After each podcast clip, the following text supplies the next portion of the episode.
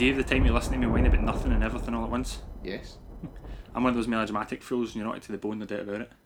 That good? Yeah, basket case. eh? yeah, basket case.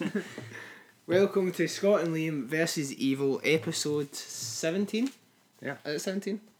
Uh, we're, today we're going to go all Frank Henenlotter on this bitch Woo. with basket case and Frankenhooker. So we'll start with basket case, which was nineteen eighty two. Wow.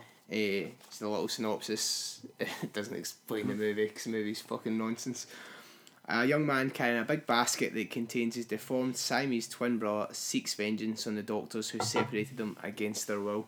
What did you think of Basket Case? Um, well, it was interesting, but it, it almost. I mean, there's, I've got so many problems with this movie, and I'll, get into them as we as we kind of run through it. Because my notes are in, in order uh, as usual. But I just want to go to the start. You know, at the start when he's walking, I think he's already moved to the, the, the town to New York City. And he's, I don't know if it's before he finds a hotel or not, but it's my first note. And the guy's a really persistent dealer. Like, literally, Oh, like, he says, just keeps wanna, going wanna buy some drugs? He's like, no, I'm alright, mate. Oh, come on, I got some smack, I got coke, I got this, I got that. And then he just keeps going and going and going. I'm like, Jesus, man, take the hint. The very end, Beat it. he's saying like, "Oh, and what about girls? Do you want girls?" Smoke, smoke. I got joints and bags, nickels and dime bags, gold Columbia smoking. Got acid blotters, rainbows, window pane, speed downs, second off, volume, mescaline, THC. I've got some good cocaine, Quaalude, beauties, methadone, cheaper, Panama Red, Angel dust. Check it out, man. Tranquilizing, enemies, lithium, poison, Thai sticks, methadone, Adderall, red, junk, morphine. What do you want? Some girls? I got some nice girls. What the fuck is wrong with you anyway, man? But he says this to the guy with the big fucking 80s perm on the basket. The guy probably at least is either already on drugs or probably doesn't use them. And then uh, when he goes to like the hotel, and then like the boys like, like it's just like I don't know. They're standing and he says that he's wanting the room, and then he's like he's in the rules and he takes the room. Do you see that? He's loaded. And no, that's nonsense. But he goes to the room, goes out, gets food, and comes back in, and he's bought like about fifty cheeseburgers, and he just like he feeds them in his basket. Now you don't, you haven't seen what's in the basket yet at this point, but I already kind of knew because you told me. Plus the picture on the cover, it kind of gives it away. How the hell can that wee blob eat that many hamburg- hamburgers? I mean, it's He's not even got a stomach. it's not got a stomach exactly. I'm like, how? I don't understand. it. Like, he's, he's he eats three burgers in a wanny. There's no there's no stomach. He's not able to eat that much. And how the hell does he pee or poop afterwards? Pure poop. I fucking hate that word poop. it's such a stupid word. but if you've not seen Basket Case, go and watch it now. It's just it's ridiculous. The guy at a young age has this deformed growth on his body with a face that like killed his mum after they were born. It kind of suggests that. Uh, they get cut off, but he keeps it in a basket and As you do. it kills. It's probably one of the I got an ear from it once when I was a young boy and I kept it in a wee jar. Really? Yeah, like a, you know how one of those wee kind of tubes that you like Yeah. a sample tube. It was just like a wee T shaped green bit of plastic, and I just kept it in a jar. Why would you keep I don't know, but some people keep things. You know, like if people get their appendix out, they keep it in a jar. Why? I don't know. It's fucking strange. Unless you're going to actually build something with it. well, I, that's why he kept his brother in a basket in this movie. I think. just to build build something. So it is complete nonsense. It's obviously classic Frank Henenlotter. I think it was one of his first films. Very David Cronenberg. See the whole body mutilation type thing. This Yeah. and Frankenhooker. Eh, I like it. See, it's like the actors were in a rush to finish the dialogue. Do you know? Oh, the dialogue, yeah. Like at the start, like when he goes to go get the food, he comes down the stairs. Hey, do you know where I can get some food? Yeah, you can get some food across the street. Oh, thanks so much. I'll go get some food across the street. And I'm like, oh, Jesus Christ, man, just slow down a wee bit. And then, uh, do you know how easy is it to bullshit the doctors back in fucking 1982? he just goes in. Yeah. He's like, right, my name's my name's Dwayne. I want to see the doctor. Oh no, uh, don't call me Dwayne. Call me something else. Call me. Dwayne Smith. Aye, aye. I know worries. I can get an appointment. That then- receptionist is fucking relentless at trying to bang the boy with the perm. Aye, but do you also notice how angry she was that he hadn't seen anything in, in Yeah. City? She doesn't know how long he's been there. He could have been there for like, like went straight to the doctor's office and she's raging that he's not seen the Statue of Liberty yet. Because she's really want to take him out to show him places just so she can get him back and bang him, apparently. That's But see, see after their first date, and then back to the hotel, and obviously the deformed twins gone fucking mental. he just grabs her and goes, "Get out! I don't want you to see us," and throws her out the hotel. I swear, aye, And at the door because everybody's. Aye, I know, aye, exactly. She comes back after that. That's that's a, a good end to a first date. There. Did you, do you, what I, f- I felt as if like some of the characters were with the way they, ta- they talked and things. It felt like a bit like I was watching like a David Lynch movie. Yeah, Like there was, it was kind of almost creepy that their, their dialogue and their interaction, just the way that it was kind of filmed. I was like, this is Like it could be Twin Peaks there, and it was like a bit like everybody was sinister. I don't know if that was deliberate or it was just poor acting. it could very well possibly could be. In fact, when you're talking about burgers, I was watching it again with Lena, and she said, "Why does the thing not eat carbs? Like it eats the burgers, but keeps throwing the buns back. it's like why get it? Why That's- bother it? That's what I do. Is it? Aye. I mean, it's I mean, it's got neg- I mean, it's already got bad enough negative body image it is. It just might put on some carb loading as well, it? With it? It's paranoid of his weight. Eh, what, I, what I want to know is how can that wee guy kill anybody?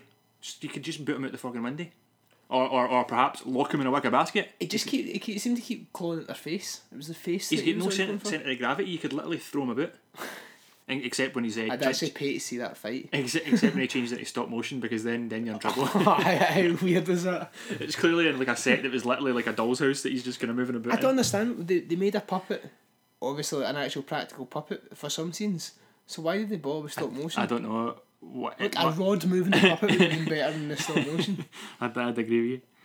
when it takes the drawer out, it goes the drawer and it's a real drawer that just throws out. It, does, it doesn't link in well. It just looks like right, you got a stop motion and then a man's threw a drawer across the camera. See how when he's um, see when he's making noises because he doesn't talk at all in, in this movie. It looks like a squashed octopus.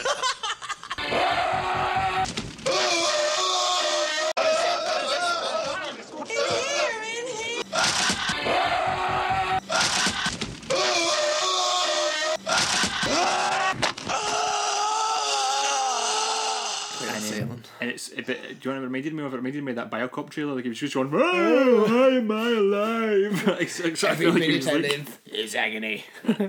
the um the wee guy who, who the wee nosy bastard who's in the house who in the in the hotel who wants He's to rob his money. his money, There's yeah. no way his there is absolutely no way that that lockpick would ever open that style of lock. And never mind the fact that his technique is terrible. Don't buy it. That guy's acting was fucking terrible. Completely. He was probably the worst in the entire film. Well, I don't understand why he carries the twin in a basket. His perm is so big. I think that could be a different film where he carries the twin around in his giant perm. Like the boy who sticks all the pencils in his in his yeah. but it's, it's a deformed twin that kills. I'd pay to see that. Do you, right, here's a question. You know how when it thinks back to, I think it's his father that was killed, and um, it says that they don't know what killed him, and it kind of gives you a flashback. The most creative death kill ever. the big massive table saw just lying in the middle of the room, and he's in pieces. It's quite, I, I would say it's quite clear to see who what actually killed him. I also in that, that scene where they're in the house, obviously they're talking to the doctors about cutting him up, and they go right into the dining room. The dining room's just a surgery. Like they've set up an actual full hospital in the dining room. How is that? How how can you do that? It looks like the inside of a hospital attached to the living room. Aye. Just no explanation. There's no explanation at all, man. Uh, just the same as there's no explanation as why this place is fixing itself up to be a hotel, but there's got so many permanent residents. Yeah, all fucking weird as well. And it keeps changing every scene. In fact, see at the very start when she, he walks up the stairs with the Josephine, the one that keeps coming out and just kind of fucking a barrage Her- of shite. Yeah, her, her initial scene made that's what made me think of the David Lynch thing when she's kind of talking to him up the stairs. She gets to halfway up the stairs and she just stops talking and walks away. Did you notice as they walk up the stairs, she's on the left hand side, and then it cuts from the top of the stairs view. She's on the right hand side, Ah, and so it cuts again. She swaps again, and then just fucks off. Fucking bitch. So weird. So continuity is obviously a big problem in these movies, but you don't go and see it for for it to make sense. Another problem I've got when he goes to the uh, the vet's surgery For Um, Doctor Cutter. for Doctor Cutter, the uh, the receptionist and the, the other woman, they're twins. The nurses that work in there are twins, but there's no need for them to be twins. It's just kind of confusing as you're watching it, thinking what's going on until the end. You see them together. Again, I and you're thought like, there's no shit. I was like, how did she get there? Why she opened the doors when she was behind the desk a minute ago? There's no explanation or joke behind it, so there's no need to cast the both of them unless they're like. it's probably like a family member or a pal. Whereas, see the woman that plays Casey, kind of black hooker Yeah, type dancer, she's in all his movies as Casey. right. Uh, and Frankenhooker, see the one that was talking in the TV, like the interview, Oh, yeah, that's her. right. She just appears, so she must be like a family friend because all her movies are just Henenlotter movies, playing a hooker. The, um, I think once the doctor like removes them, I think the most unhygienic way of disposing it is just leaving it in a bin bag next to the bins. if you've just cut something off or out a person, fucking dispose of it. how, what, how, do you, how do you think they dispose of stuff like that? Surely they just but uh, incinerate it. Be, uh, you just put it in a bin bag. a bin bag next to the bins. Yeah, well, well, but it depends. It depends what it is you're throwing away. If you're just throwing away um, regular rubbish, it's a black bin bag. If you're throwing away blood and stuff, it's um, an orange bin bag. So what what does little growth with a face, killing growth with a face? What does that come under? Discernible body parts to go into yellow bin bags, and they Oh. go for special incineration. So I could walk around the back of a hospital and pick up. I would hope that there's no no bags lying out the back of hospital that you can get to. But aye, if you see a bag with a, um, a yellow bin bag from near a hospital, it should if they're following the rules, it should be body parts that's in there. It's the fact that the doctor the doctors didn't they didn't go to hospital first of all. They set it up in the house and then didn't even take it away with them. Just left it next to next to the day's papers. That's that is exactly what you do back in the days. Black market fucking surgery. Um, see at the end, why does his eyes glow? His eyes glow up before Mm. he jumps at the window and runs on a, on a Killing rampage, and he looks again like the guy with the Hills have eyes. So I thought it was like I was ready. To, Yeah, I've done the impression before, so I'm not doing it again. But um, No, do it again. you forced us into the mines. Exactly you would sound. Breakfast time. um, right, whereas I. I, and then there's what I'm sitting watching it right, and it's going on for ages. And then he has some kind of kind of crossover dream where he's dreaming inside the head of his of his uh, his brother, his former brother uh, Belial. Um, and I think he's dreaming that he's a. Uh, but then he then he's running about and He's just running in the scud. Aye, completely just banging out, running about the streets. It's like, What's going on? I, Here? I rewound it twice, going, why is he doing that? And it's just Jim, him in bed, and then he's in the ball, fucking ball naked, running through Times Square. It's like, what are you doing? While he's having a dream that Belial is going to meet his bird that went that, he's, that was really persistent to meet him, but um, turns out that's actually happening in real life. And she is sleeping in the bed, and Belial goes in and then just does a wee boop on the nipple to begin with. And then I'm watching it thinking, what's going on here? And I'm like, holy fuck, he's Brock Turner on her. Oh, yeah, topical. She's completely topical. sleeping on the bed, and this wee puppet is like getting it on with, with, the, girl. But then when it turns, when he comes in, that breaks into the room, uh, like the puppet's just gyrating on her crotch area, and I'm like, and it's all bloody, and I'm like, all right. I mean, is that? I mean, I got, I got, I got it before you, you showed me that, but I'm thinking, is that really necessary? Do I need to see it that way? But I Yeah. suppose um, you should But- never, no rape culture. I was more, Belial's a rapist. but I was more, obviously that is completely frowned upon. I was more creeped out by the real sex scene with the guy, where she lies there, and I've actually wrote down, I don't know how I can't remember it, she just goes, take me, Dwayne, and he just rubs her boobs. just looks at her and rubs her boobs, and she closes her eyes as if, oh my god, this is brilliant. They're still all fully clothed. Oh no, wait, that's right. I've got this written here. I've got uh, hand on boob, other hand on other boob, cock block. Because then Belial comes in and messes it up. Does he not? he does. Eh, the face of nice Dr. Cutter gets killed. He puts Belial grabs her face into a drawer of horizontal knives and she pulls out and all of these scalpels are sticking out her face. And it, it's quite well done. Mm-hmm. But I don't think that would kill you. It'd fucking hurt getting a scalpel in the face, Yeah. but I, I really don't think No, that would. I don't think. that. I don't think that would kill you, at all. Do you think Dr. Cutter sounded like Sigourney Weaver? Mm-hmm. Like if you closed your eyes you'd think She, aye, she kind of resembled her a wee bit as well for that time. Like same kind of colour here, I suppose. I know. maybe. But it's like it was weird, and do you know what the storyline of the fact that he's going to like get revenge on all the different doctors that separated him and his uh, um, brother. Sammy's brother, but um, against their will apparently, wasn't really clear until halfway through it, until I realised that he was they were going and that's why they're meeting all these doctors. That's why he was kidding on about his name to the first like we see him with the doctor, and how he would didn't seem like when Belial kills the first doctor, Dwayne doesn't seem bothered about it, and it wasn't until later on I realised right okay so they're actually both in this together to attack the doctors, but um, they happened when they were like eight years old.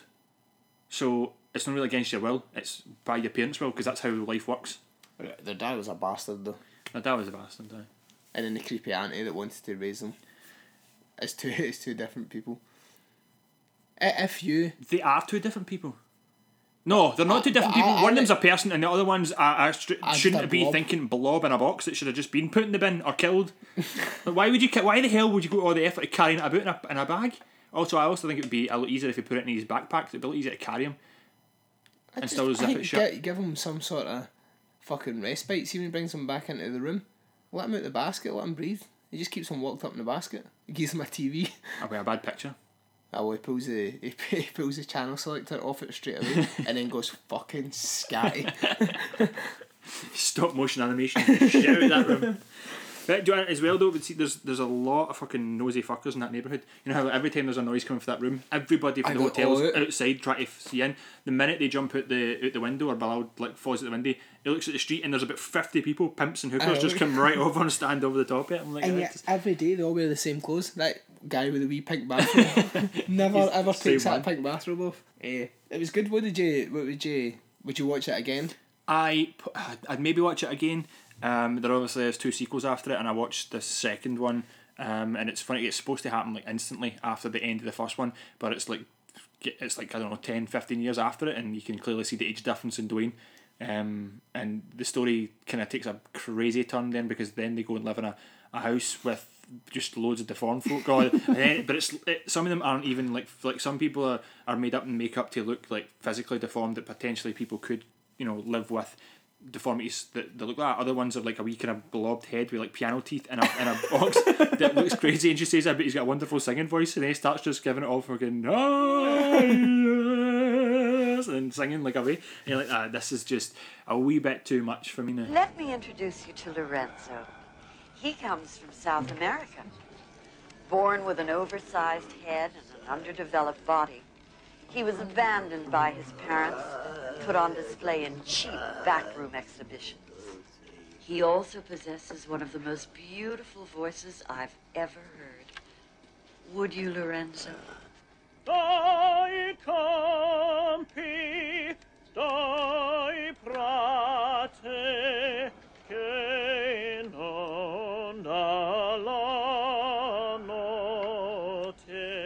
think it's just a throwaway garbage fucking wacky Oh, it's film. Definitely it's garbage, brilliant. man. And I've still got the third one to watch, which I will watch in a couple of days. And um, I'm, I don't know what to expect, to be honest with you. I think there's a baby in it. Oh god! now I know that we um we're only talking about the first one, but uh, but it's a wee bit of the second one when the boy's in the house and he's trying to take photos and he climbs up the attic and his flash like illuminates like twelve of these guys up the attic who are eventually going to kill him. He just sits there and just like gets scared and just keeps taking photos. Just go down the ladders and run away. Why are you still hanging about? Why are you waiting for these guys to attack you? Just frozen in shock and terror. I don't buy it. That's the bit of this movie that you don't buy. There's- Well, we there's seem to, we, we seem to not buy the really strange fucking things that don't matter, and yet we buy into the fact that there's a deformed twin still alive in a basket eating when he's not got a stomach, or although it does actually say they don't share internal organs, so maybe he does he's, he's got a stomach. It's just all squashed into his kind of blob. But how could you do that? Um, it all have to be really fucking tiny. Aye, you couldn't eat three burgers in one, that's for sure. No, Absolutely no way. although he wasn't eating the bread, so maybe. Aye, So well, it's, the bread, saying, it's the bread that bags you up. That's it, aye. You maybe got a gluten intolerance. So what would you get out of ten? I gave it six dream bangers out of ten, Dream bang. and I ask how the hell did this spawn two sequels? How did it not spawn more? I I would probably give it. uh, give it a six. Six. It's uh, so wacky and outrageous and it's fun, but the acting at times pisses me off. And Yeah, the guy and looks this- like fucking Neil Buchanan for Art Attack, he does have like accent. early day Art Attack. His hair's ridiculous. I know. I don't. I, I don't know it's possible to have a perm that high. It's like a helmet at times. It is, and it would be perfect for him to fit in it. A completely different movie, more practical. In 1931, the world was horrified by the motion picture Frankenstein. In 1935, horror turned to terror with The Bride of Frankenstein. In 1990, the makers of Basket Case and Brain Damage bring you Want a date? Frankenhooker. So we're now going to another Henenlotter classic, probably my favourite out of the two of them. Uh, Frankenhooker. The first, um, before you do your synopsis, the first uh, thing I've written down here is wow, wow, what an intro, and I don't remember what the intro was. I need to write context in my notes for in the future. The intro was him with the the brain with the eye in it in the tank at the party, Oh yeah, like saying "Follow me." aye. I feel as if there was maybe more before that part. Maybe I can't remember. Anyway, where is the synopsis? No, I'm pretty sure that was. That's definitely the beginning of the movie because that's what the rest of my notes said. But there must have been something that happened, music or st- style of graphics a- or something. I a- don't know. it's know. after she then gets killed.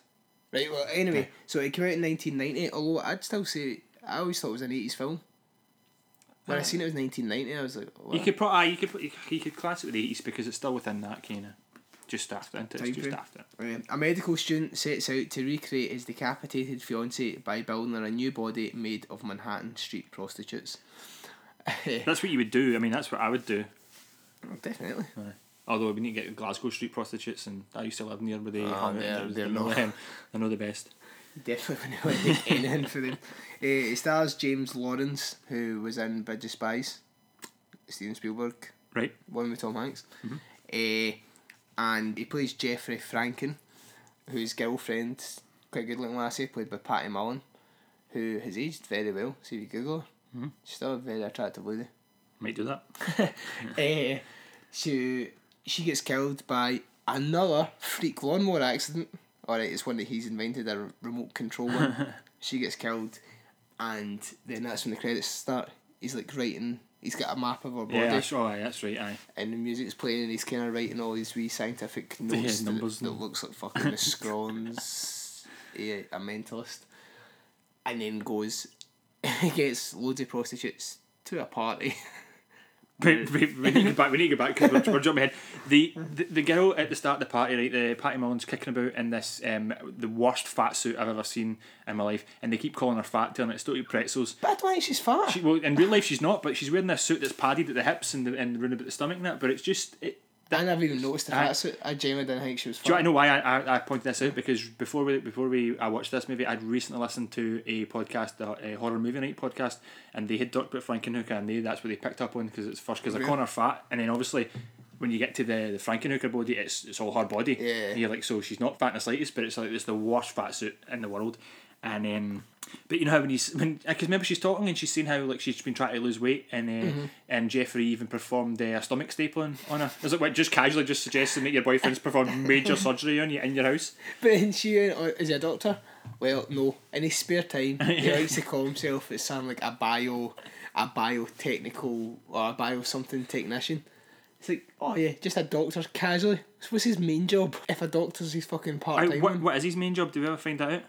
I've I never seen him doing anything other than doctoring or DIY doctoring. DIY doctor. So, if you've not seen it, it's basically Frankenstein meets weird science, which is very much like if you remember from episode one or two, with Fright Fest, we watched a movie called Patchwork. It's essentially the same movie, but um, Patchwork's more modern and probably better.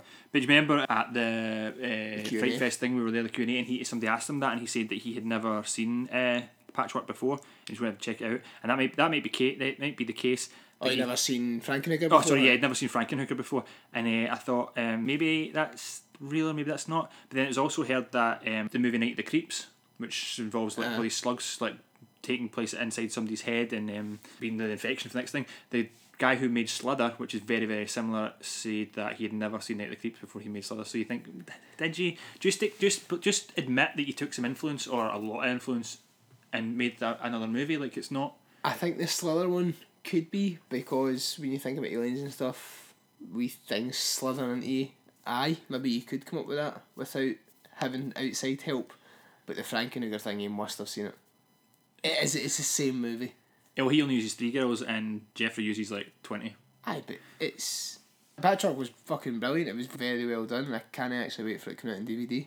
But it's he must have seen it. Que- right, I've got questions, right? What the fuck is his pink hot tub freezer all about? What kind of scientific purpose does that have? Just- he keeps just- his body parts in a, in a chest freezer, but when he opens it, it's full of pink water that's bubbling. I don't know. How do you, you don't know? Okay. uh, question: uh, Why does he keep his drill bits in a bowling bag that also hosts a, a bowling ball? Nah. I've got a better question. When he takes the drill bits out, why the fuck's he drilling into his own head? Because he, he wants to remove he's then still got morals. See how he thinks right I've got to kill women but I can't do it.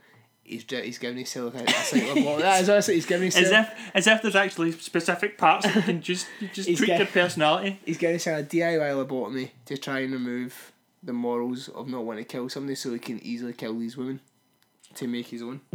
And if that works I want somebody to give me a DIY fucking amputation on this foot because it's absolutely gouting now. I heavily burnt it in a pan fire in my camper van and it looks like a fucking flesh eating disease. It's pretty gross. I'm showing Scott it right now. Do you want to smell it? No, you're alright. I've kind of got a cut in my hand that I, if I uh, knocked it off. Are you fucking joking? No, but it kind of looks the same, like it's a little wee indent almost. Just mine's a bit smaller. Yours is about two mil. Mine is my foot. Look, it's swelling up again. Get over it. Fuck, get over it. It's fucking agony. Ah. Anyway, so I'd, uh, I'd like to Right. do that. So he, um, we'll put, we'll maybe put a picture up of Liam's foot and let you all see it. Mm. Um, so so he decides to go and get all these prostitutes, and he has to go and um, buy them, and he, he somehow works out with uh, the pimp Zorro that he can take like thirty of them back to a room um, to pick his favourites. To play doctors. to play doctors, yeah, and he's measuring them all and figuring out all the different body parts and whatnot. And um, then they, they say that they need to get uh, get up, you know, get to screwing, otherwise Zorro's got to tell them to come out. Um, so to keep them in, he, what he's done, he bought um, a wee bag of crack off his Zorro when he first went to meet him to ask him for his girls, back to his lab and refined it and made a big bag of super crack, Super crack. which is just big, massive ice cube size bits of crack, to which the, the prostitutes all go mental over. I know, they, they lassies fucking love crack. they absolutely love crack. So the rest starts uh, smoking the super crack, and then like he try because he tries to offer them more money to stay, and they're like, "No, we really need to go." And he's like, then they, they go in his bag and find the super crack, and then they go mental. what she says is, girls, the party's not over yet. But um, for some reason, when they smoke the super crack, it uh, eventually makes them explode. Which was quite a cool scene. See when they're all exploding, and it was like obviously changing between the the, it's the like, best dummies and stuff. exploding crack horse scene in any film. I, I would agree with you absolutely. And then with, with all the different body parts and stuff that were kind of falling about every time they exploded, and then the heads came off. I did enjoy it. See where your role like, in a hospital, Yes. is it medically accurate that all prostitutes inside don't have internal organs? They've actually just got little fireworks.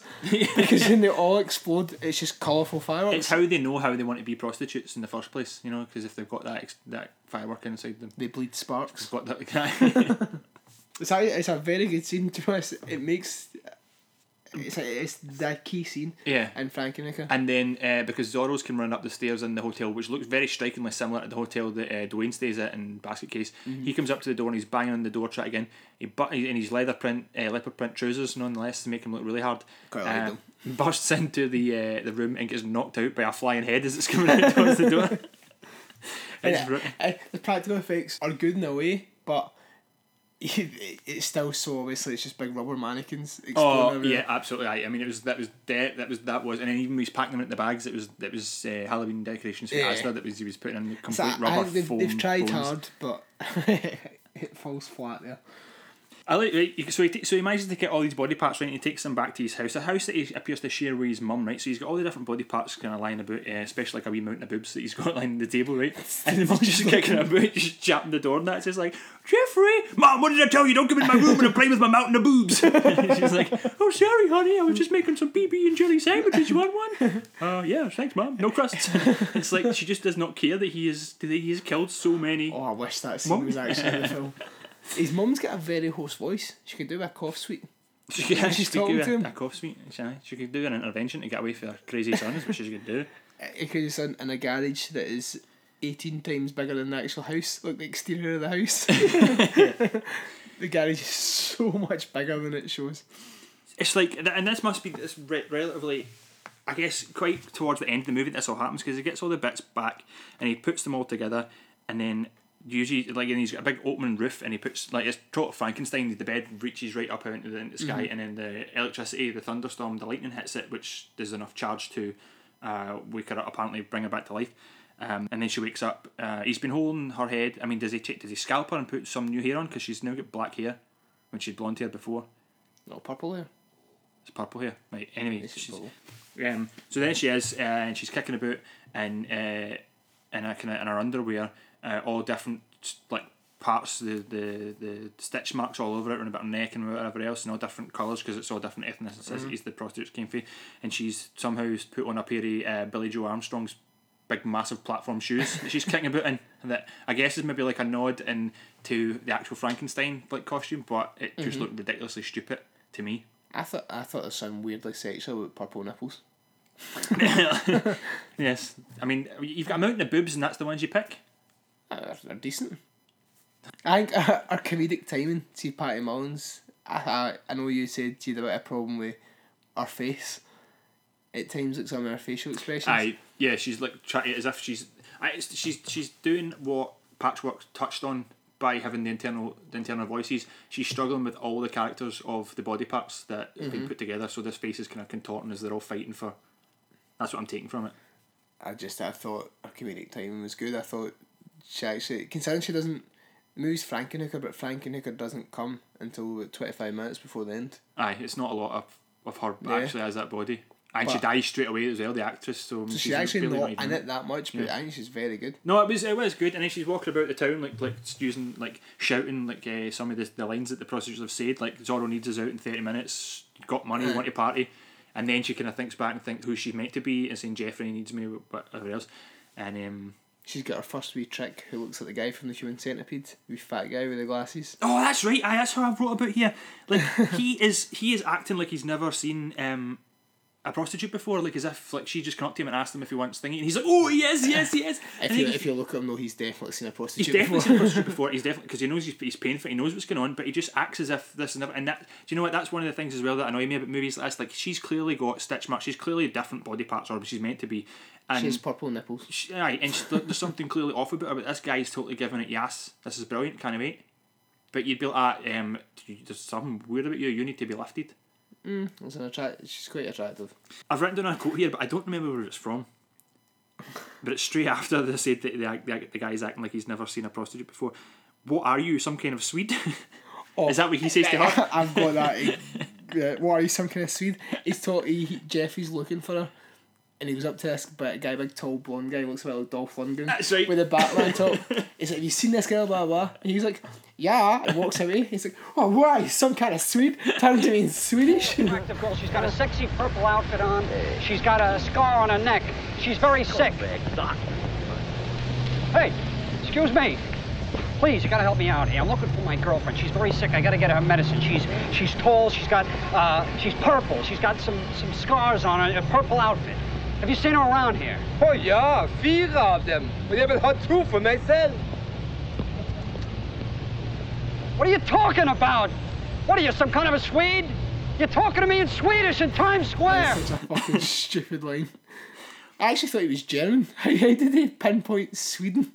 Oh, I know. And it, oh, right, I've wrote it as well. It's like that's an, and it's to, to do with the point there where I was saying that the, the boy who goes back to the room where doesn't acknowledge all the stitches and join together body parts. When she goes into the club and Zorro's pal sees her walking in and starts like fancying her straight away and wants to take her off to the side to speak to her. And I'm like, I like, I know it's a comedy, but the Ladybug guy in the club acting like there's nothing wrong with her just annoyed me. Reminded me of Ladybug guy for the cat house because it was he was like wee and Should we explain the ladybug guy for the cat house, or just leave that as a just, just leave that as leave a, that as one of those myths. a myth that you do not want to know about. See near the near the end when Zorro sneaks into the garage, like Yeah. he's, he's brought, or but in fact it's not the end. Sorry, it's when he's brought her back. Oh no, it is. When is it? Because it's when Jeffrey's head gets cut off. Aye, that's that's coming up after that boy in the in the club goes to tries to chat her up. Then something happens and her head falls off, which Jeffrey catches up with in the club and takes the body home. But Zorro follows Right, them back and goes in. And then when Zorro sliced off his head, I was not expecting that at that end. Neither was I. I was But like, why did how did Zorro manage to sneak in? He is the size of the garage. How did he sneak in so quietly? I have This no idea. big steroid fucking huge guy managed to get into that garage I was uh, completely unnoticed. yeah. Well, the mum's too busy making sandwiches, and uh, he's too busy. Uh, Jeffrey's too busy trying to sew his bird's head back on. But I genuinely, I, I, I, I did was not expect. I was just like kind of watching it, and then his head just rolls on the floor, and I'm like, what the fuck? I was like, that was unexpected. Um, but then all the body parts come out and um, start beating Zorro up. And uh, why the hell the body parts so strong? Again, they've got no centre of gravity. How the hell they got it? There's no way they could force it in. it's so Cronenberg and Lena actually looked at it and said they would all make good girlfriends for the twin in Basket Case. and I thought, what a fucking brilliant idea for a romance movie. Basket case four, the body parts. Right, the Siamese twin at the basket and see that thing, it's like the torso with the lips with the vaginas, and it's like walking its hands, talking that in the ba- in the Siamese twin and just follow their adventures. Go to dinner with them. see see how people react. Fucking we should do that after Coctopus. Oh man, the end of this movie when they decide they, they, they touch back on a part where um they had uh, mentioned that he's, he's made this um, serum that brings people back to life, but it's an estrogen based serum, so he can only do it on female body parts. Um, surely that's easy enough just to change the estrogen for the t- testosterone, it would still do the same thing. I don't think that those two hormones work particularly differently Yeah. in each other. They just essentially are the same thing for different sexes. But she somehow becomes a scientist, mad scientist, and sews his head onto a full female body. He wakes up attached to a stand up board with this weird, still rubber, massive boobed model with one Still hand. with purple nips. I think one hand's actually moving right, the other hand's kind of like fixed over the crotch Yeah. so that you can't see the vagina, and it's just kind of moving. And he's like, "Where's my Johnson?" These living parts. Living parts? What do you mean living parts? Holy shit! That's not my hand! What are these boobs? Elizabeth, what did you do to me? I can explain. Obviously, since your serum only works on female body parts, I couldn't reuse your old body or even Zorro's, so naturally I had to make some changes. No. Wh- Where's my Johnson? What did you do to me, Elizabeth? Great. That scene kind of got me. See how you gave me Sleepaway uh, Camp yeah. a couple weeks ago. It's the first time I've seen it. That end scene and the end scene in Frankenhooker got me where it's like, that's just so fucking weird. That's a brilliant way to end a movie where you're leaving it going, oh fuck that. that is just unsettling. It's not scary. It's not. It's just traumatizing. It shouldn't be there. and and then so are they going to continue the relationship? Does that mean that the Frankenhooker is now A a lesbian. lesbian, or is it? Would they be lesbians? Does she want to continue it? Because she's put him on the body, I think deliberately. Since he's kind of gave her all new body parts, like upgraded her boobs, upgraded her legs, and she maybe just thought, oh, fuck him, I'm going to give him a set of tits as well. So maybe she's not actually interested. She's Well- brought him back, but She's certainly done it because there is because of the serum. That's Mm-hmm. the only way of explaining that. But otherwise, I don't know. it doesn't really explain. I mean, I guess that's up to yourself to decide how what, what happens to the movie after it's finished. I like to think that they make friends with the talking vagina and the twin for basket case, and it's the Make a fucking really weird, creepy sex tape. body like the holiday. See the holiday with Jack Black and Cameron Diaz, like that, but we just these weird body parts. Fucking brilliant. Aye, I could, I could see it. You would watch it. I'd watch it. We'd do an episode on it. Aye. I would enjoy it, and you'd be like, "There's one bit I don't get about it." yeah, I'd, I'd have my criticisms. This movie I thought was fucking nonsense. what would you give it? Seven boob mountains out of ten. I'd give it seven. Just seven. I fit the figure seven. Um, it was good, but uh, Patchwork was better, and I really can't wait to, like you said, to, that comes out, gets a release because um, I'll be buying it and watching it. I've not it heard whether and hoping that it's as good as I remember it. I've not heard whether it's. I've not heard Got release date it, no, or- nothing. Because we've seen Anguish is out. I know she's Uh, out. Pandemic, and Pandemic. Executioners are both in Asda. Aye. Uh, and they can stay in Asda. Pandemic was alright. It was pa- oh no, pandemic. Oh, aye, pandemic was. Do you know what I actually got the other day? The Goosebumps movie. Aye. It was actually really good. Tell me Jack Black. Yeah, I seen it in the shop the other day. There, I thought. I enjoyed it. It's a, it's a kids film, but Yeah. I really. Uh, The thing is, as well, wh- when I finished reading Goosebumps, I had the whole collection and it was brilliant. And then I left them with my dad's, and I think his kind of girlfriend he got for a while chucked him out because she was a bitch. Bitch. Um, but I I had the collection that we got over here, and then when I went to America, there was more. I remember buying like a Night Eleven Dummy two and some kind of Choose Your Own Story one, and I bought two of them. And um, then when we come back, and I don't know if we got all of them, but there's certainly monsters in the movie, or certainly for the trailers that um, I don't remember reading. But I mean, I guess the the, the, the series did keep going, so Yeah, maybe there's one that's the Abominable Snowman of Pasadena. I don't remember reading that, and I don't know if was that maybe just an American one because Pasadena, obviously, Aye. we only know. Well, I only know it for Big Bang Theory. Yeah. But there's a few that you will recognise as Scarecrow, obviously Slappy, Slappy. the dummy. I remember one time that um, I was in, I was on holiday in a hot tub and I was uh, intoxicated and I could see uh, I could see Slappy's face through the steam staring at me through the back of the, the cabin. Freaked me the fuck What the out. fuck were you intoxicated on? man. I was just uh, exhaustion. um, it was a very good movie though. To watch it. Yeah. I also got another one, like a, a video nasty type thing, Dark Signals. But it's got, I know I can't remember his fucking name, the leader of the Night's Watch in Game of Thrones, the Scottish guy, oh, the guy that's in the the guy that's in the Braveheart. Halifax adverts. Aye, him. Oh, what is his name? I left my chair. Eh, I'm it, Him. but it looks good. I've not watched it yet, but I'll let you know how it goes. Have you watched anything this week? Eh, on Netflix no. I have been watching uh, The Joy of Painting with Bob Ross.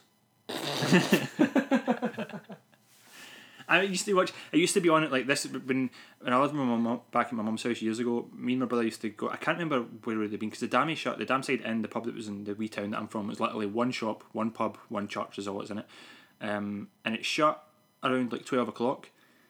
For some reason, I remember after nights out, sitting with my brother, making like a mountain of roasted cheese and watching The Joy of Painting with Bob Ross. It was on the telly and it was on like 5am, so I don't know what the hell I'd done for like those four hours or whatever been between it. But anyway, so it's on Netflix and I've just been watching it. It's total chill out, relaxed stuff. And he just sits there. He's such a, a nice man. He's just painting these pictures, which are really good. But he's just, you know, just the way he describes everything. Just paint a nice little bush. Just put him right there. And just when you're doing the branches, just imagine that he's a great childhood and his and his parents are still married. And make sure you put that personality on the branches. And over here we'll do a cold melt. And that guy, no, his parents split up when he was young and he's psychotic and he thinks that the, the hill over there is cheating on him and he's going to spew lava all over the place and kill everyone. It's like, all right, just fucking painting mountains and trees. I'm gonna I'm gonna ruin it. I've always thought Bob Ross would be one of the next celebrity paedophiles. I don't think he's big enough celebrity to be a pedo. Not that he need to be a celebrity to be a pedo, but you know what I mean. Like I don't think um, MD would care. I don't know how much he I actually. care. I think whether you're a celebrity or not. No, yeah, if of you're I buying. Wayne's, of people course, care. Of course, people would care. That's that's not what I mean. I'm just thinking that wouldn't be that wouldn't be a a, a, a mental story. Um, but I I like- just paint these little branches just like the, the sexy little legs of a eight year old boy. Um, he does just seems like a, a kind of strange guy. In fact, you know what? There's there's your link to to link it into these movies. He's got the same hair as fucking Duane for Basket Case. Um, There's maybe a, a Siamese murderous twin hidden in Bob Ross's he's hair. painting his paint basket. That should be a conspiracy theory as well. You should see those, those paintings, man. Dark, just fucking reds and blacks, just scrawled in the painting. Um, I always remember it. I think it's is it. Oh god, what movie was it? Was it Eu- Euro Trip, or Road Trip, or something like that? When um, it's in the motel and they go try to get a room and the boy's sitting um, painting. He's watching Joy painting with Bob Ross and he's painting and his is terrible and he's just the greasy motel owner. And uh, I can't remember what they say. Um, Or uh, it is, it is road trip. Yeah. Uh, and it's just that I always remember when he's just painting his wee canvas and it's just fucking like wee sticks and wee lines and it's just terrible. Which and I, I always wonder when I'm watching this movie I think I wonder if there's somewhere I can go like a hashtag I can put up to see people's at home attempts at these movies home at these paintings to see if any of them are good or bad. If you've watched The Joy Painting with Bob Ross and attempted any of his paintings, Please send, send us a us a- picture. Let me know how shite they are or how good they are. I don't know. Preferably shit. I don't want to look at your average mediocre paintings. I see them if they're fucking terrible. No, um, I, I was going to say we'd laugh at them, but we wouldn't because we don't judge here at Scotland versus Evil. Yeah, of course not. Before we move on to the next section, I want to mention a movie that we watched this week. Uh, that's we got a screening copy of, and it's called Fun with Hackley, Axe Murderer. It's we've reviewed it, and the review will be up, is up on our uh, on our WordPress page. We'll probably put out links for you and stuff like that. But um, this movie is currently doing uh, film festivals just now, uh, and it's going to be in a Texas film festival this weekend. And uh, they're, I mean, they're doing really well. And the, the movie is it's more comedy than, than slasher, but it is very witty and very funny. Um, and if it comes out any kind of release, I suggest you check it out. To us, I've still, I've actually started to see it, but after reading your review, it sounds right up my street. No, it was, it was quite It it was quite funny. There's a, a lot of good bits in it. Nah, Enjoyed I'm up it. I maybe actually try to watch it tonight. To be honest. Eh, so, let's dive into the creepy corner with something that I've thought about or I've known about for a while, and kind of wanted to discuss the Dyatlov Pass incident.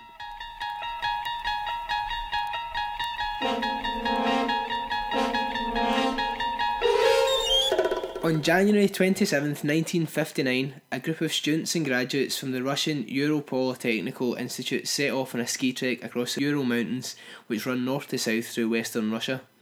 The group consisted of eight men and two women, all experienced in long ski tours and mountain expeditions, and their goal was to reach Otorten, a mountain in the northern part of the Urals. Sadly, the goal was never achieved, and what befell the group still remains a mystery to this day. The group began their hike to Otorten from Visay, the last inhabited settlement in the northern region of the Urals, on January 27th. One of the members, Yuri Yudin, fell ill on the second day and had to return to Visay. You can just imagine him. Oh, I'm so glad I ate that undercooked chicken and was shooting my pants all day. I had to come back to Russia. I'm so glad I did, was not killed like all my friends. The remaining nine That's members. I can that's, I that's what he was doing, aye, doing his wee Russian dance. Uh, the remaining nine members continued the fateful trek. On January 31st, the group of students arrived at the edge of a highland area and began to prepare for the climbing stage of their trek, storing surplus food and equipment in a wooded valley that they would be able to find and use on the return trek home. The following day, February the 1st, the hikers started their ascent through the pass ahead. Their plan was to get to the other side and set up camp for the next night, but due to worsening weather conditions, like very low visibility, the nine hikers lost their direction and deviated west up towards the top of Kholat Syakhl, which roughly translates as Dead Mountain. That's exactly the kind of place you want to go hiking. It's like you want to go and uh, hike up Death Mountain, eh? is it? No, I'd rather go and take a wee trip down into Syphilis Valley. You know, it's like ridiculous. It's weird that you linked the pair of them. uh, it's like Kholat is the name of a Polish horror game for the PC and for PlayStation 4, and it's about this th- th- this incident. Mm. Uh, you kind of go up and you've got to try to find out what happened to the hikers. It's quite scary. Sean Bean narrates it. So for all you gamers out there, check that out. Uh, many hours into the pass attempt, the group realised their mistake and decided to stop and set up camp where they were on the slope of the mountain, with very little shelter from the elements. Probably because the group's leader, Igor Dyatlov, which this is named after, didn't want the group to lose any of the altitude that they'd gained so far. Before the group originally set off, Dyatlov had agreed to send a telegram back to home as soon as they returned to Visay. It was expected that this would happen no later than February 12th. When nothing was received, there was no immediate reaction from friends because they didn't give a fuck about them. no, no, there was no immediate reaction from friends and family as delays of a few days were very common in such expeditions. But by February 20th, however, relatives of the group began to demand that a rescue operation be launched to order to ascertain whether the group had came to some serious trouble. On February 26th, after the army and militia forces had become involved in the rescue operation, the group's abandoned camp was found on the slopes of Kholat Syakhl. The tent was said to have been half torn down and covered with snow. The inside was empty, but all of the group's belongings and shoes had been left behind in the campsite. Investigators reported that the tent had been cut open from the inside. Eight or nine sets of barefoot or sock only footprints were spotted leading down from the devastated site to a nearby wooded area about a mile away. The footprints were then covered in snow after around 500 metres. It must have been something pretty serious, man. It's Yeah. like, fuck the shoes, let's go! You know? like, And to just not go out the tent flap. Easiest way to exit a tent. At the forest edge, under a large tree, the search party found the visible remains of a small fire, along with the first two bodies, shoeless and dressed only in their underwear. I can just, I think he's um, without a paddle. Just My body is telling me yes. um, the branches of the tree were broken up to about five metres high, which suggested that one of the skiers had climbed up to look for something, or perhaps to avoid danger. The searchers then found three more corpses, all in poses suggesting they had been attempting to return to the camp. They were found separately at distance of 300, 480, and 630 metres from the tree. The search for the remaining four travellers took more than two months, finally being found on May the 4th under 4 metres of snow in a ravine 75 metres further into the woods from the first two bodies. These four corpses were better dressed than ours and showed signs that those who had died first had posthumously donated their clothes to the remaining trekkers. Beside the last four bodies, searchers also found a camera which had not been reported as part of the group's equipment. The film in the camera was badly damaged, so nothing could be retrieved. Ah, it's- do you imagine that film? Imagine I you know. see see the photos or watch like a 16mm film, whatever it was, to, to see what had happened. The only reason they know what happened from after they took off up until that point was because their diaries and shit were retrieved. Oh, yeah. Because obviously they had no contact with with home Yeah. at that point. A legal inquest was launched after the first five bodies were found, and a medical examination found no injuries which might have led to the, their deaths, eventually concluding that all hikers had died of hypothermia. One hiker had a small crack in his skull, but it was not thought to be a fatal wound. However, once the last four bodies found their way into the investigation table, the narrative of what happened to the hikers totally shifted. Three of the hikers had fatal injuries, one with major skull damage, and the other two with severe fractures to the chest. According to the investigating doctor, the force required to cause such damage would have had to been extremely high, even comparing it to the force of a high speed car crash. The three bodies had no external wounds relating to bone fractures, as if each of them had been subjected to a high level of pressure. One of the bodies had many other non fracture related external injuries, missing her tongue, her eyes, part of the lips, facial tissue, and a fragment of her skull bone. Initial speculation was that the indigenous Mansi people might have attacked and murdered the group for encroaching upon their lands, But a short investigation shot that idea down as there were no signs of hand to hand struggle and there were no Mansi people about. Uh, now for the theories. Forensic radiation tests found that the clothes of some of the victims showed high levels of radioactive contamination. That, along with some reports suggesting there was a great deal of scrap metal lying around the area, led to heavy speculation the military had been using the area as a secret testing ground for parachute mines, which detonate a metre or two before they hit the ground, producing a similar damage to that experienced by the hikers, what, li- missing lips and tongues. I just blew them clean off. Now, apparently, the folk that believe this theory put that down to animals. So, Like right, so the, the bro- the broken bones and the pressure, high speed car crash injuries for the. internal, it, it, it, mines. it fucks you from the inside, so you've got very little on the outside showing that the inside is broken, Right. like really fucked. And then the animals chew off the lips. Chew off the, they always chew off the sensitive soft tissue. Oh, yes. Uh, one witness who attended the five of the funerals stated that the skin of the victims had a deep brown tan. I guess you could probably put that down to just the sun exposure on the mountains because it happens. It's very you Possibly. get sunburn and, on the mountains, so that's Mhm. probably just the case for that. Uh, could that have something to do with the radiation? Uh, who knows? Another group of hikers who were 50 kilometres south of the in- incident on the same night reported that they saw strange orange spheres in the night sky above the pass. Similar spheres were observed in surrounding areas continually throughout February and March by various independent witnesses, even including the meteorology service and the military. Aliens! Uh, it could be aliens. It sounds fucking like aliens, man. Yeah. Well, until this bit. Some theories suggest that the hikers were caught in an avalanche, which is why they may have cut their way out of the tent, suggesting the, tor- the door to the tent was blocked, and then they maybe just rushed out, not grabbed any of their clothes because, like, just like, get the fuck out of here before we're covered in snow. Eh, however, the location showed no obvious signs of an avalanche having taken place, and two of the hikers were very experienced skiers who would never have chosen to camp anywhere in the path of a possible avalanche. The best theory, and the one that I personally choose to believe for fun reasons, is that the hikers were the victims of a Yeti attack.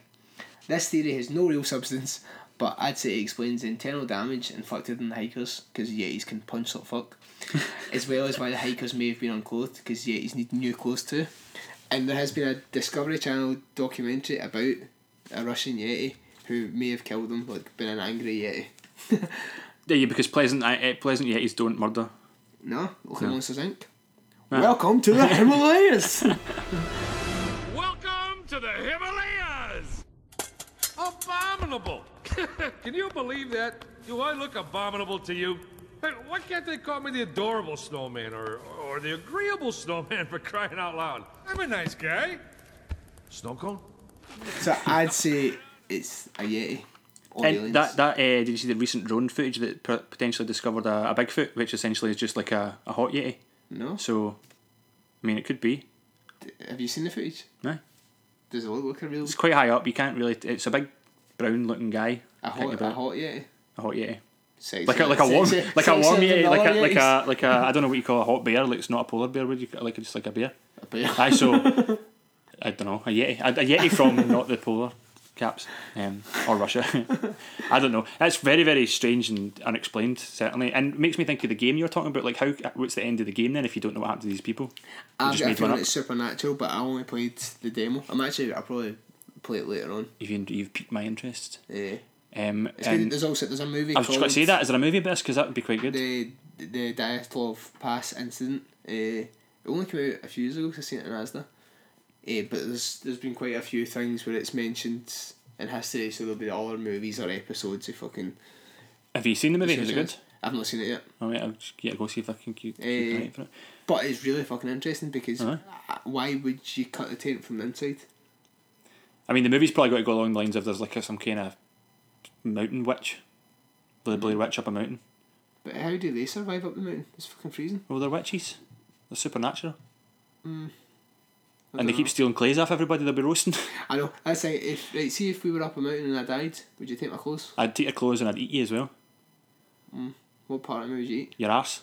Why? Because that's what That's they, that's that's what the guys in that uh, rugby team, that movie Alive, Yeah. true story. They ate the asses because it was uh, it's the meatiest part. Mm. Pretty. I've got- I've got How to Survive in the Woods. You gave me that book, How to Survive in the Woods. The last That's chapter is uh, how to eat your pals when they die. I've got quite a tight, firm ass though. Still meat. Still meat. I'd probably eat your legs. Your big long gangly legs. But um, that's the thing though, because I've read the last chapter of that book, uh, it's eating your pals after they die because you've poisoned them with poisonous berries. So, just saying. I shouldn't have bought you that book. No. it was a fucking terrible thing. So that was that. You can find out about it. The Dyatlov Pass incident. Uh, there's a lot about it online. So if you're interested in I, it, f- I check found it it very out. interesting. I am going to read up about it because that's just um, it was your research this week, so um, it was pretty cool. I enjoyed it. Uh, yeah, give some shout outs. Yep, I um shout outs to a bunch of folk, uh, some of the podcasts that we listen to and chat back and forth all the time. Uh, shout outs always to Real Rats, cracking guys. You'll get them on Twitter and listen to the podcast. It's fun. They're doing a sword and sorcery uh, theme just I've now. never seen any of those movies. No, but, but, I'm they, quite they do seem uh, quite uh, quite good. But uh, the podcasts are, are always fun to listen to. And a new podcast that started is the Coming to Get You podcast, and it's um two uh, two hosts. They host it from I think somewhere in England. I think the girls from Essex. I'm assuming the guys from the same place. I'm, I'm not entirely sure. Uh, it's Kelly and Rich, and they talk about uh, horror movies and the like, and they've uh, it's quite quite enjoyable. Uh, listen. Um, I think that's the shout out. So obviously we shouted out um, the guys who made the movie Fun with Hackley. Um, check they, they've got a, a Twitter page for it as Fun with Hackley. Check it out and you'll be able to keep in touch with what's happening with that movie. We also got a book uh, called Once Bitten, Twice Die from, I can't remember the guy's name just now, but I'm still just about to finish it, so we'll talk about that in upcoming episodes. But I'm thoroughly enjoying it, and I'm kind of choking to get to the end of it now. Mhm. Especially because Stephen King's just released the third of the Mr. Mercedes trilogy, and I really need to read it. Have you read the first one? No, I don't know how you good. can read so. F- I'm such a slow reader, man. I really am. Like it literally took me like six months to read that UFO book, and that's only like 150 pages. I'm I am on night shift in my working out, and when when it I've got some quiet time, I can read a few chapters. So um, I'm an actually, and I've jumped on to I'm reading Travis Barker's book now because I've got it borrowed it off a co-worker and I need to give it back. So I'm trying to get through that, and then I'm moving on to. Well, actually, the next book I'm reading after that is Doctor Sleep. Mhm. Stephen King. I got that a wee while ago, so I'm going to meant do to be doing a movie that. Oh, let's see. Uh, yeah. So we'll see. So, So good. if you like the episode, get us in the usual places: uh, Facebook, Twitter, email. Yep. If you like the movies that you've listened to us talk about, if you were interested in the creepy corner, if you've got anything you want to say to us, any movies you want to suggest, um, anything at all, email us at Scott and Liam versus Evil at hotmail.com. And uh, you can get us on Twitter at Scott and Liam versus. You can get us on Facebook, and there's a group and a page, uh, and both of them are called Scott and Liam versus Evil. And speak with us, interact with us. Apologies that there's no stoned haikus this week. I ran out of weed. so haikus will commence when my drugs commence. so see you guys next week. Cheers. Bye. No.